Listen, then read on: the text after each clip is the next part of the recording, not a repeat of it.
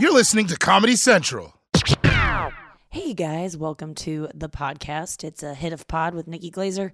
How's it going? My voice sounds extra sultry and raspy today. I gotta, if I do say so myself, just woke up from a nap and um, didn't go over well in this house. Um, I have a Taylor Swift dance party coming up tonight, and my mom um, is like freaking out that the house doesn't look good for it. I don't think she realizes that we're not taping an episode of Cribs, that people not be seeing every single room. It's, we're doing it in the living room. Strung some lights up. Um, I am going to make a Taylor Swift sign. I'm going to... Um, I don't really know what's going to happen tonight with this little party I'm throwing on Zoom. I'm trying to be very low pressure. People only paid five dollars. They're going to get as much as five dollars of entertainment should you should get from that.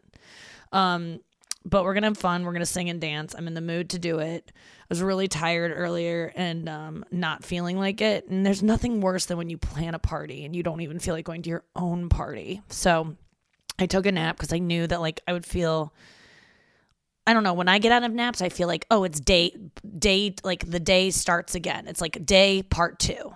And I'm just like, I can start over. I can have a fresh outlook. I can wake up on the wrong, right side of bed. Um, and that is what I did.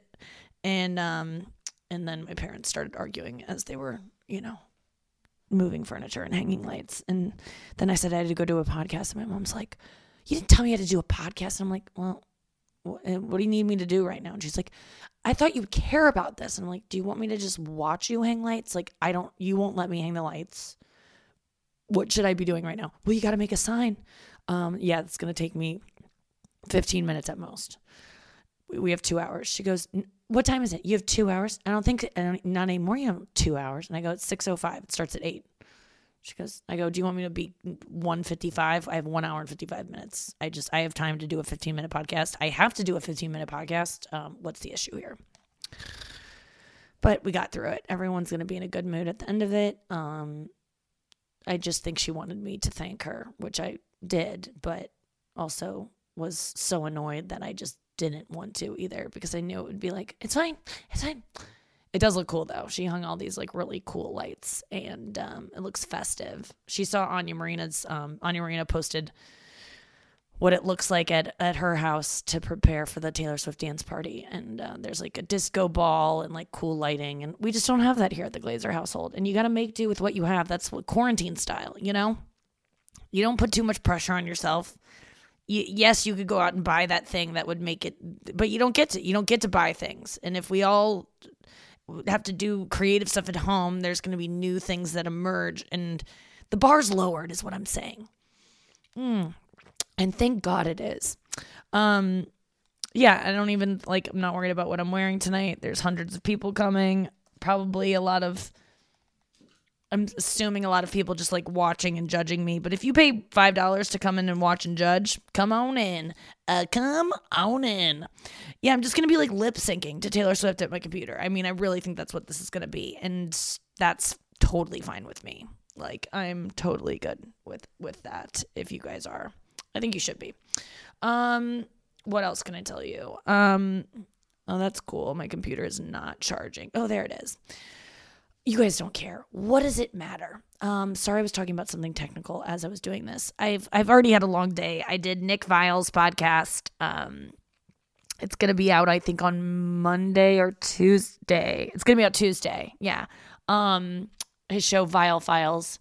Um, we talked about this new show called Listen to Your Heart that I got a, um, an early screening for. It's pretty much Bachelor meets... Um, American Idol. So they have like all these like hot singles who are really good musicians, and they all they're trying to like have them all find love, because there's nothing better than being in love and also getting to do a duet. And all they talked about this whole time is like um how the best case scenario is like you could be the movie A Star Is Born, like that could be your life. And they're all like, that movie's fucking dope, dude.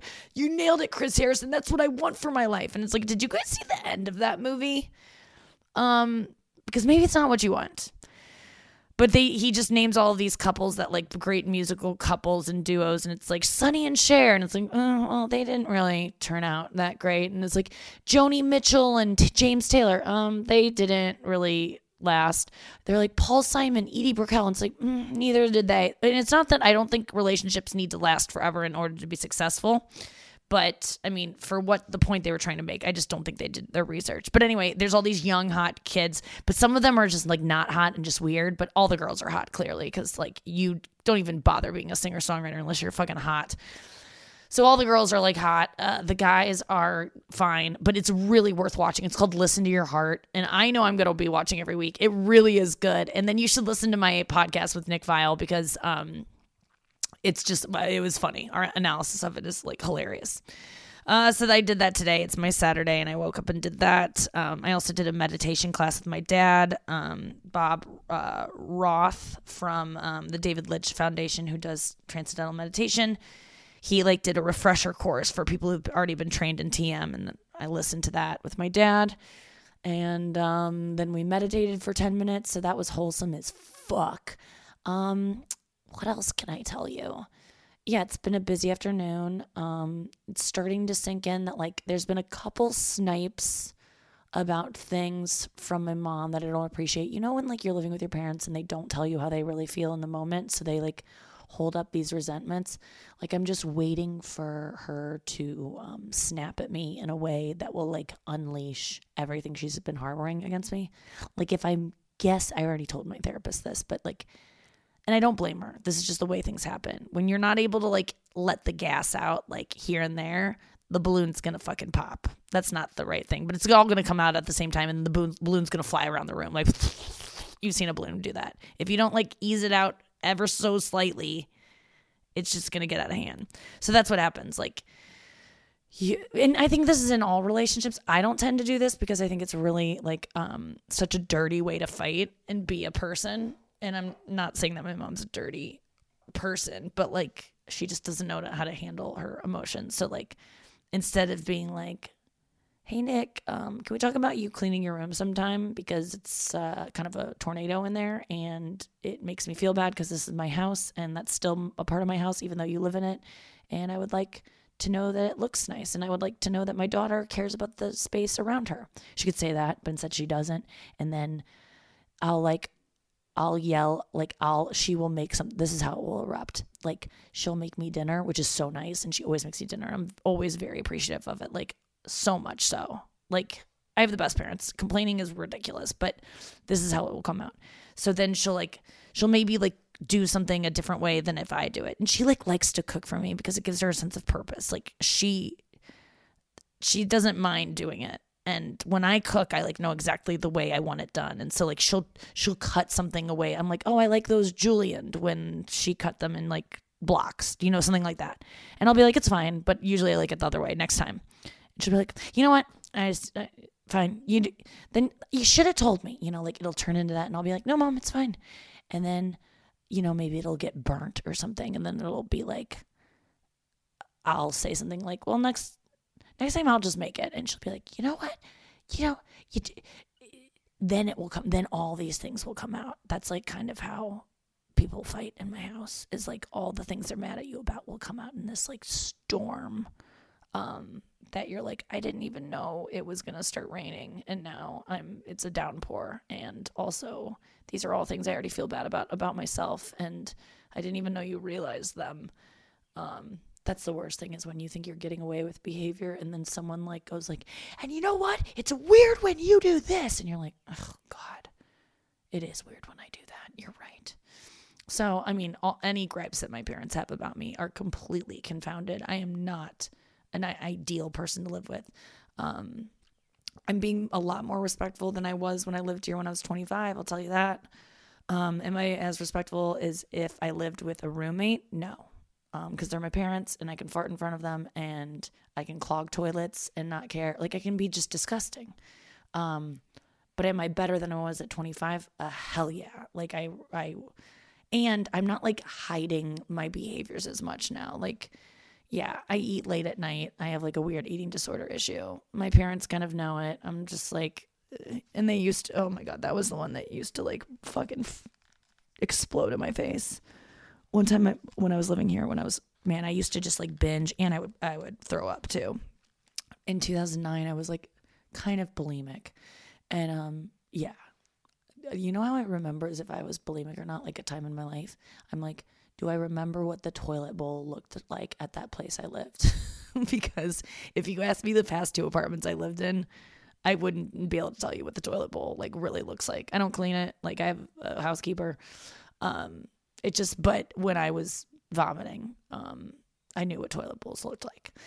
Or can I picture throwing up at that toilet bowl? Or, I mean, I guess that goes for when I was like hungover a lot too. But anyway, I used to just like binge like so bad. I used to like go out into my parents' kitchen after they had gone to bed and just like eat all the food and like eat weird food. And then you try to like cover up that you didn't eat certain food. So you like remake it, like just absurd things. But I remember one night my mom caught me like really digging into this like casserole that was like days old. It was cold. Like, you know, when you're just eating like that, people who I'm talking to that eat like that, you're, it's just mindless. You're not like enjoying it. So there's no enjoyment. And she was just like, what are you doing? She was all bleary eyed because it was like three in the morning and I'm like stuffing my face with this like thing I don't even like. Like, she's like, you don't even like that. And I'm like, I know. It was like when I got caught for shoplifting and, um, the girl that looked through my bag to see what I had shoplifted, she goes, what? This is ugly. Like, this shirt sucks. And I'm like, I know. I would never wear that. I just want it. Just it gets me high. So anyway, I don't even know how I got off on this tangent, but, um, oh, you know what? I wanted to answer this like viewer mail that I just got. So this, I'll close with this. Um, this is, was supposed, was probably going to take me longer than, um, I wanted to spend longer on this, this closing thing than I'm going to be able to, but let's just get into it. Um, this is to a girl who wrote me on um, Instagram like two hours ago. She said, I know you don't know me, but I listen to your podcast religiously and I admire you and value your opinions. I don't have a relationship with my own sister and feel like friends are burdened by my sadness. My boyfriend of three years just broke up with me and I am in complete agony. I am, I was unhealth, unhealthily wrapped up in him and the relationship was my entire identity. I always hear single people talk about how awful it is to be single and date. I can't help but feel like a relationship with him, even though it was, it might not have been healthy, was still better than being alone. I just want to die right now. He lives far away from me, so I can't even go see him in these times. Not that he will let me. I feel completely insane. Have you ever been in a breakup that made you want to stop living? How does a person go on? I'm already incredibly anxious as is. As is. How do you stop your suicidal thoughts? I truly am scared I will do something just to avoid this pain another day. Okay, well, that's, if you really think you're going to do something, you just need to like call one of those hotlines. They're not going to send police to your place. Just fucking talk to someone that is qualified in talking you off the ledge. I have never been there where I've been like, I'm going to do something, but if you are there, and I hope that if I ever get there someday, God willing, I won't, because it's terrible. And I, and, but listen, anyone could, you're not wrong for being there, but just know that you're not thinking in the right headspace right now and do the right thing, which is you trust me and fucking call someone. It's the cool thing to do. It's the right thing to do. And that's what they're there for. They're not going to judge you. If you call suicide hotline, they're not going to be like, you're suicidal? What? It's like, yeah, that's the idea of this. You should be. They, they're, they're used to talking to crazy people, not crazy people, but like lonely, fucking sad, you know, uh, moody people. So don't think you're going to alarm them or, you know, just like, just protect yourself. And guess what? If the cops do show up, they should. Like, right? You need to protect yourself. So let me just say that first, bitch. And by bitch, I mean that very lovingly. Here's the other thing. I don't know how old you are, but I'm guessing you're, I hope you're young. If you're not young, you just haven't experienced this before. But yes, yes, I have I've begged a man to love me one time. My boyfriend was breaking up with me. I had no control. That's the thing I sense from this, is that you have no control.